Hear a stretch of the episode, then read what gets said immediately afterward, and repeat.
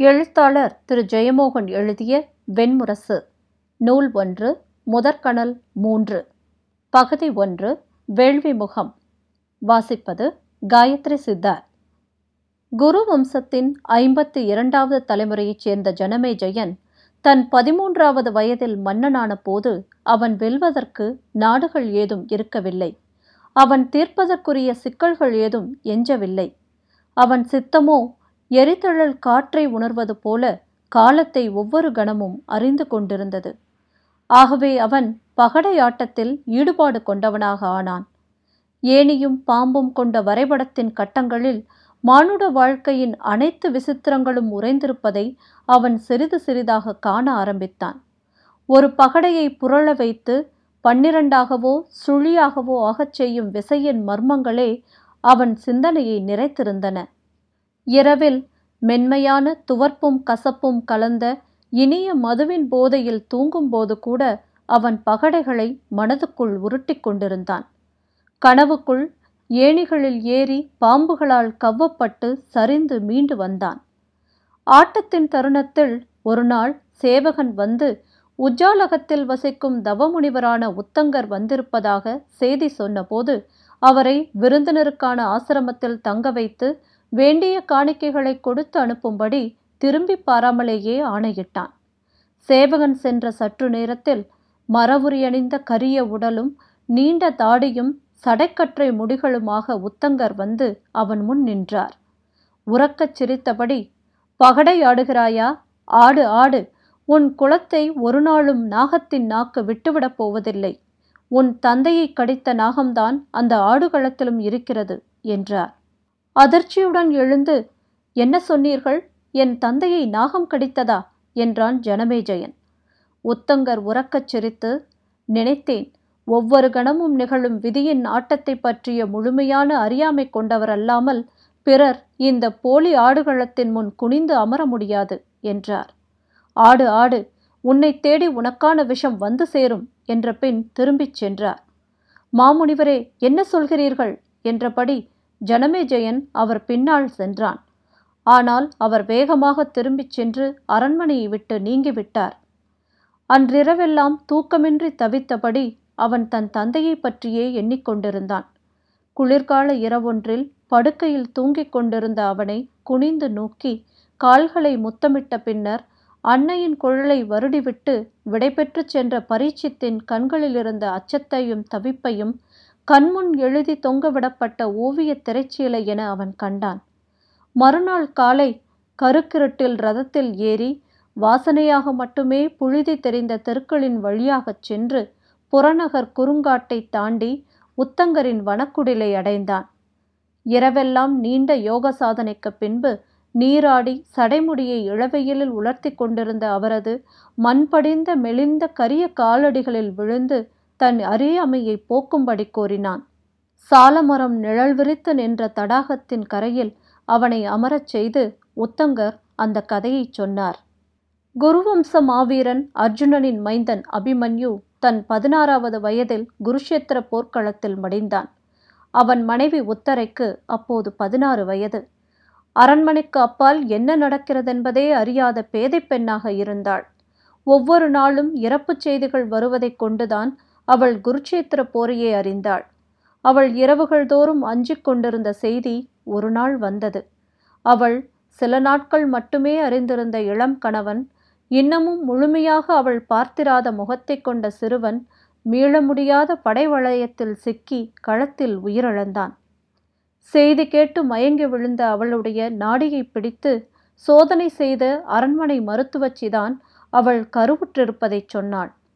கண்விழித்தெழுந்து உடன்கட்டை ஏற விரும்பி கதறிய அவளை மூத்தவர்கள் கட்டுப்படுத்தினர். குருவம்சத்தின் விதை வயிற்றில் வளர்கையில் அவள் சிதையேறுவது நூல் நெறி அல்ல என்றனர். விதவைகள் நிறைந்த அந்தப்புறத்தின் குளிர்ந்த அமைதியில் தன்னை பூமியுடன் பிணைக்கும் வயிற்றை தொட்டு தொட்டு சபித்தபடி அவள் ஒவ்வொரு நாளாக வாழ்ந்தாள். நாற்பத்தி ஓராம் நாள் அவளை நதிக்கரைக்கு கொண்டு சென்று வண்ண ஆடைகளையும் அணிகளையும் கூந்தலையும் நீக்கி விதவை கோலம் கொள்ளச் செய்தனர் அங்கிருந்து மருத்துவச்சிகள் சூழ்ந்த அரண்மனை உள்ளறையின் ஆழத்துக்கு அவள் சென்றாள். அதன்பின் அவள் அதுவரையிலான வாழ்க்கையை முற்றிலும் மறக்க முயன்று கொண்டிருந்தாள். உத்தர நாட்டின் பனிபடிந்த இமய முகடுகள் வெண்பந்தலாக தெரியும் வடதிசையையும் பூவனம் நோக்கி திறக்கும் சாளரங்கள் கொண்ட அரண்மனையில் கழித்த தன் இளமை பருவத்தையும் அங்கிருந்து வெம்மை தகிக்கும் சமவெளியையும் அசைவில்லாதது போல தோன்றும் நீல நதிகளையும் கொண்ட இந்த தேசத்துக்கு வந்ததையும் விளையாட்டுத் தோழனாகிய கணவனை அடைந்ததையும் எல்லாம் பிரக்ஞையால் தேய்த்து தேய்த்து அழிக்க பார்த்தாள். சிந்தை தீப்பற்றி எரியும் போது அவளுடைய உடல் நடுநடுங்கி கைவிரல்களெல்லாம் முறுக்கிக் கொள்ளும். பற்கள் கிட்டித்து உதடுகள் கடிபடும். அப்போது அவளுடன் உத்தரதேசத்திலிருந்து வந்த செவிலி அவள் நாசியில் மயக்க தூபத்தை காட்டி தூங்க வைத்தாள். வெளிரி மெலிந்து கன்னங்கள் வறண்டு வாய் புண்ணாகி கண்கள் குழிந்து புதைக்குழியிலிருந்து தோண்டி எடுக்கப்பட்ட சடலம் போலிருந்த உத்தரை ஆறு மாதத்திலேயே குழந்தையை பெற்றெடுத்தாள். அக்குழந்தை வெளிவந்த குருதியே கூட செந்நிறம் இழந்து மஞ்சளாக இருந்தது என்றனர் மருத்துவச்சிகள் குளிர்ந்த கரங்களுடன் நடுங்கும் உதடுகளன்றி உயிரசைவே இல்லாமல் கிடந்த அவளைப் போலவே குழந்தையும் அசைவில்லாமல் கண்மூடி கிடந்தது. மருத்துவச்சி அதை மெல்லத் தூக்கி அது உயிருடன் இருக்கிறதா? என்று பார்த்தாள். அதன் உடலுக்குள் எங்கோ மெல்லிய இதயத் துடிப்பை உணர்ந்தது உண்மையா? தன் கற்பனையா? என அவள் ஐயம் கொண்டாள். குருகுலத்தின் அத்தனை வழித்தோன்றல்களும் குருட்சேத்திர களத்தில் இறந்த பின் எஞ்சிய ஒரே ஒரு குழந்தை என்பதனால் அதன் வருகையை நாடே எதிர்பார்த்திருந்தது. மாமன்னர் யுதிஷ்டிரர் அஸ்வமேத வேள்வி ஒன்றை தொடங்கவிருந்த நேரம். ஐம்பத்தாறு நாட்டு மன்னர்களும் அரண்மனை வளாகத்தில் வந்து தங்கியிருந்தனர். செய்தி கேட்டு யுதிஷ்டர் சோர்ந்து முகம் பொத்தி அரியணையில் சரிந்து விட்டார். அரண்மனை எங்கும் அழுகுரல்கள் ஒலிக்க ஆரம்பித்தன. வீரக்குடி வழக்கப்படி குழந்தையை வாழால் போழ்ந்து வடதிசை மயானத்தில் அடக்கம் செய்ய வேண்டுமென்று நிமித்திகர்கள் சொன்னார்கள். பட்டத்தரசி திரௌபதி கண்ணீர் மார்பில் சொட்ட ஓடிச் சென்று நதிக்கரை அரண்மனையில் தங்கியிருந்த யாதவ மன்னன் கிருஷ்ணனின் முன்னால் நின்றாள். ஞானியான அவனே தன் குலத்தை அழியாமல் காப்பாற்ற வேண்டும் என கூறினாள். ஈற்றறைக்கு வந்து குழந்தையை கண்டதுமே கிருஷ்ணன் புரிந்து கொண்டான். அதன் அன்னையின் துயரமெல்லாம் தேங்கிய சிமிழ் போல் இருந்தது குழந்தை. இக்கணமே இதை இதன் அன்னையிடமிருந்து பிரிக்க வேண்டும். ஒரு துளி தாய்ப்பால் கூட இது அருந்தக்கூடாது என கிருஷ்ணன் சொன்னான். யாதவ குல மருத்துவர்கள் பிரம்மாண்டமான கடற்சிப்பி ஒன்றை திறந்து அந்த உயிருள்ள மாமிசத்தின் வெம்மைக்குள் குழந்தையை வைத்து மூடி எடுத்துக்கொண்டு துவாரகைக்கு கொண்டு சென்றார்கள். துவாரகையில் மேலும் நான்கு மாதம் உயிருள்ள சிப்பிக்குள் இருந்து அது வளர்ந்தது. அக்குழந்தைதான் உன் தந்தை பரீட்சித் என்றார் உத்தங்கர். உன் பாட்டி உத்தரை அதன்பின் உயிர் தரிக்கவில்லை. தன் உடல் நீங்கி வெளியே வந்து கிடந்த குழந்தையை உடைந்த கட்டியிலிருந்து வெளிவந்த சீழை பார்க்கும் நிம்மதியுடன் பார்த்தபின் கண்களை மூடி மெல்ல விலகி படுத்து கொண்டாள். தன்னிலை மீளாமலேயே நான்காம் நாள் அவள் இறந்து போனாள். சிப்பிகளுக்குள் வளர்ந்த சோதனையாலேயே அவனை அனைவரும் பரீட்சித் என்று அழைத்தனர். தாயின் இதயத் துடிப்புகள் கேளாமல் முளைச்சுவை அறியாமல் பரீட்சித் வளர்ந்தான். அவன் அறிந்ததெல்லாம் உப்பு சுவைக்கும் கடல் மனத்தை மட்டும்தான். எஞ்சிய வாழ்நாளெல்லாம் அவன் மண்ணில் கால் நிலைக்காதவனானான். மண்ணில் இறங்கியதும் உயிர் வெறியுடன் உண்டும் குடித்தும் பரீட்சித் வளர்ந்தான். நூல்களும் நெறிகளும் வித்தைகளும் கற்றுக் கொடுக்கப்பட்டாலும் அவனுக்கு அவன் குலக்கதைகள் ஏதும் சொல்லப்படவே இல்லை. ஒருமுறை கூட அவன் அஸ்தனபுரிக்கு அனுப்பப்படவும் இல்லை எனவே அஸ்தனபுரியை கண்ணுக்கு தெரியாத இருள் போல நிறைத்திருந்த மாபெரும் போரின் நினைவுகள் எதையும் அவன் அறியவில்லை. வேட்டையில் விருப்பம் கொண்டவனாகவும் நேற்றும் நாளையும் இல்லாத துடுக்கு கொண்ட இளைஞனாகவும் அவன் வளர்ந்தான். பாட்டி வழி உறவான மாத்திர தேசத்திலிருந்து மாத்ரி தேவியை மனம் செய்து கொண்டான். பரீட்சத்துக்கு பதினெட்டு வயது இருக்கையில் சக்கரவர்த்தி யுதிஷ்டர் அவனை இந்திரபிரஸ்தத்தின் இளவரசனாக பட்டம் சூட்டி ஆட்சி அதிகாரத்தை யுயுத்சுவிடம் கையளித்துவிட்டு தன் சகோதரர்களுடன் மகா பிரஸ்தானம் சென்றார். ஆனால் இருபத்தெட்டு வயது வரை பரீட்சித் அரச பதவி ஏற்காமல் காட்டில் வேட்டையாடி அலைந்தான்.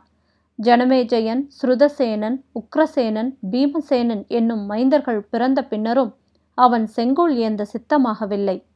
ஆனால் குருகுலத்து மன்னர்களின் வாழ்க்கை என்பது அவர்களை நிழலெனத் தொடரும் நாகங்களுடன் அவர்கள் ஆடும் ஒரு பகடையாட்டம் மட்டுமே.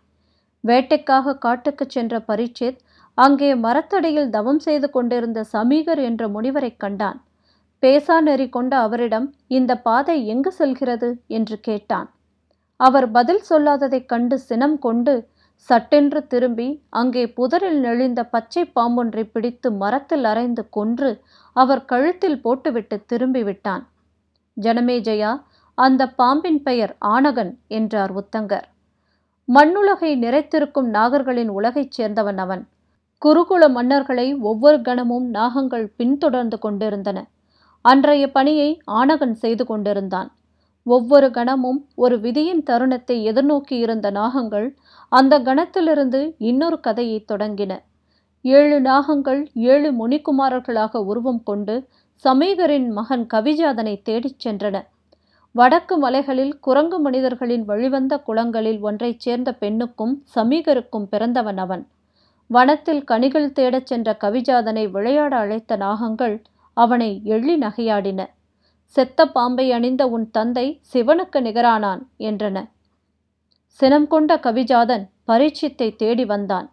இரவில் தன் அரண்மனை லதா மண்டபத்தில் மதுக்கோப்பையுடன் பரீட்சித் தனித்திருக்கையில் மரங்களின் வழியாக குரங்கு போல ஒருவன் தாவி தாவி வருவதைக் கண்டு எழுந்து திகைத்து நின்றான்.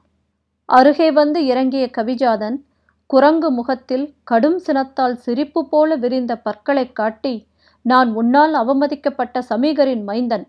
என் பெயர் கவிஜாதன். உன்னிடம் உன் விதியை சொல்லிவிட்டுச் செல்வதற்காக வந்தேன் என்றான். நீ யாரென்று நீ அறியவில்லை. நீ என்னவாகப் போகிறாய் என்றும் நீ அறியவில்லை. பிறக்கும்போது தன் விதியை எதிர்காலமாக கொண்டு பிறப்பவனே மனிதன். நீ இறந்த காலத்தையே விதியாக கொண்டு பிறந்திருக்கும் சபிக்கப்பட்டவன்.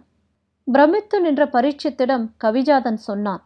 உன் குல வரலாறு முழுக்க உன் குருதியில் இருக்கிறது.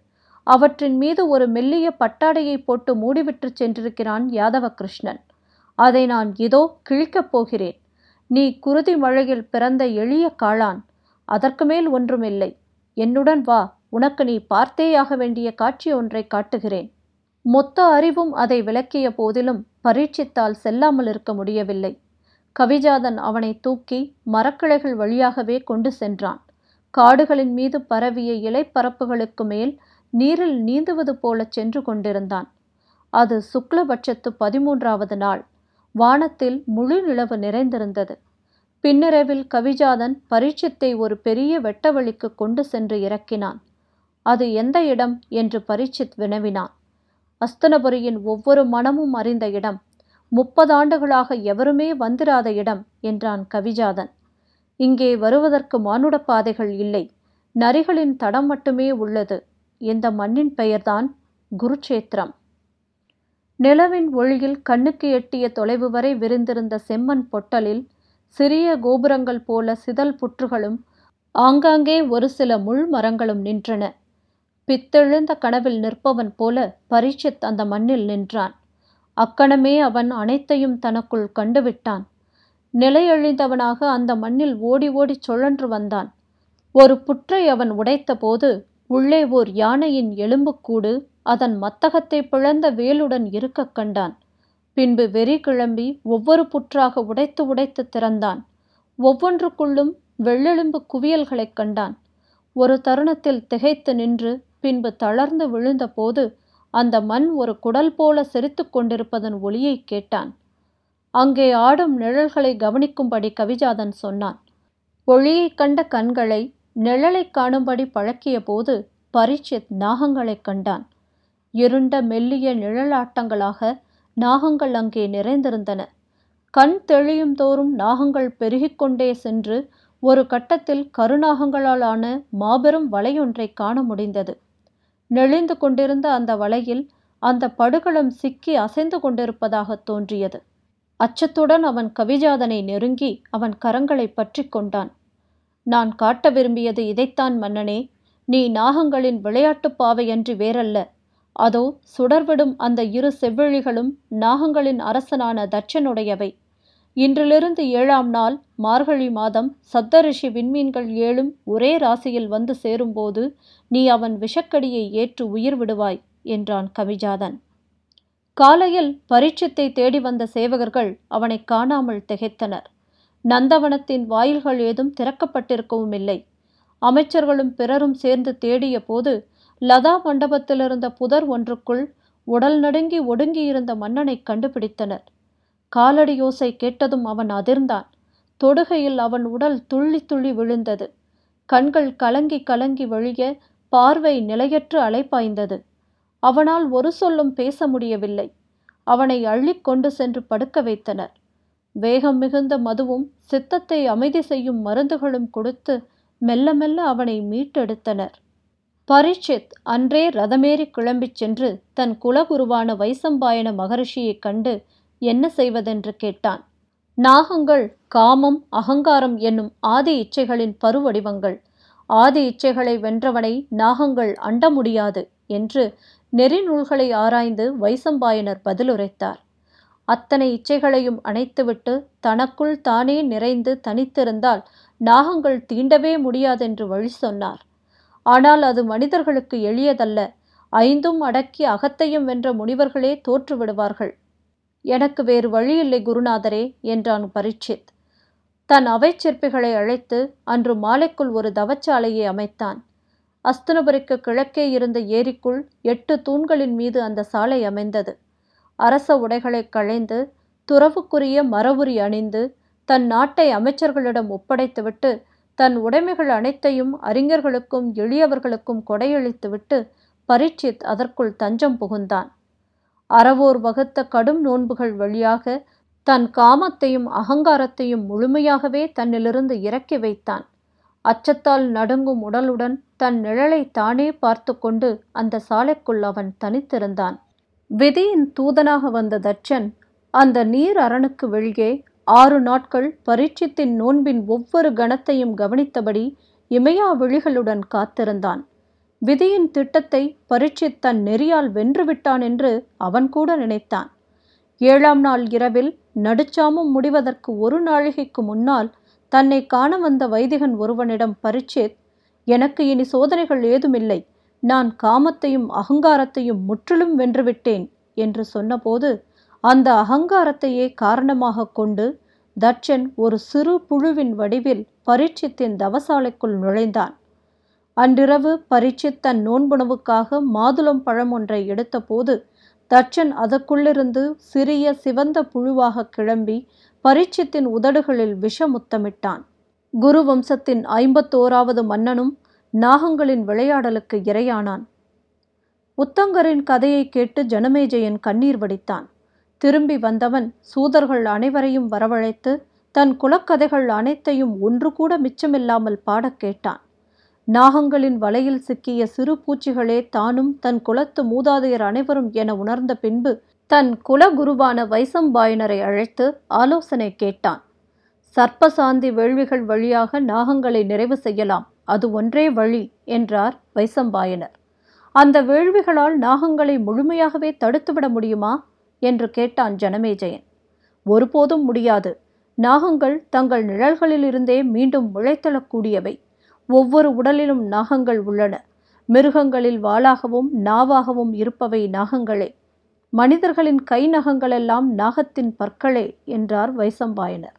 குருநாதரே இனி இந்த மண்ணில் குருஷேத்திரங்கள் நிகழக்கூடாது. இனிமேல் மானுட குருதி மண்ணில் விழக்கூடாது. அதற்கான வழி உண்டா? அதை மட்டும் சொல்லுங்கள் என்றான் ஜனமேஜயன். நூல்களை ஆராய்ந்து வைசம்பாயனர் ஆம் உண்டு என்று சொன்னார். அது தேவர்களும் அசுரர்களும் கூட நினைக்க முடியாத வழி. காமமும் அகங்காரமுமாக ஈரேழு உலகையும் நிறைத்திருக்கும் நாகர்களை இந்த மண்ணிலிருந்தும் விண்ணிலிருந்தும் பாதாளத்திலிருந்தும் முழுமையாகவே அழிக்க வேண்டும். அதற்குரிய பூத யாகம் ஒன்றை அதர்வ வேதம் சொல்கிறது. அதன் பெயர் சர்ப்பசத்திர வேள்வி. அந்த வேள்வியை முழுமையாக நாம் நடத்தி முடித்தால் மனிதகுலத்தின் உள்ளங்களுக்குள் உறைந்து கிடக்கும் மொத்த இருட்டையும் அந்த வேள்வி தீயில் எரித்து அழிக்க முடியும்.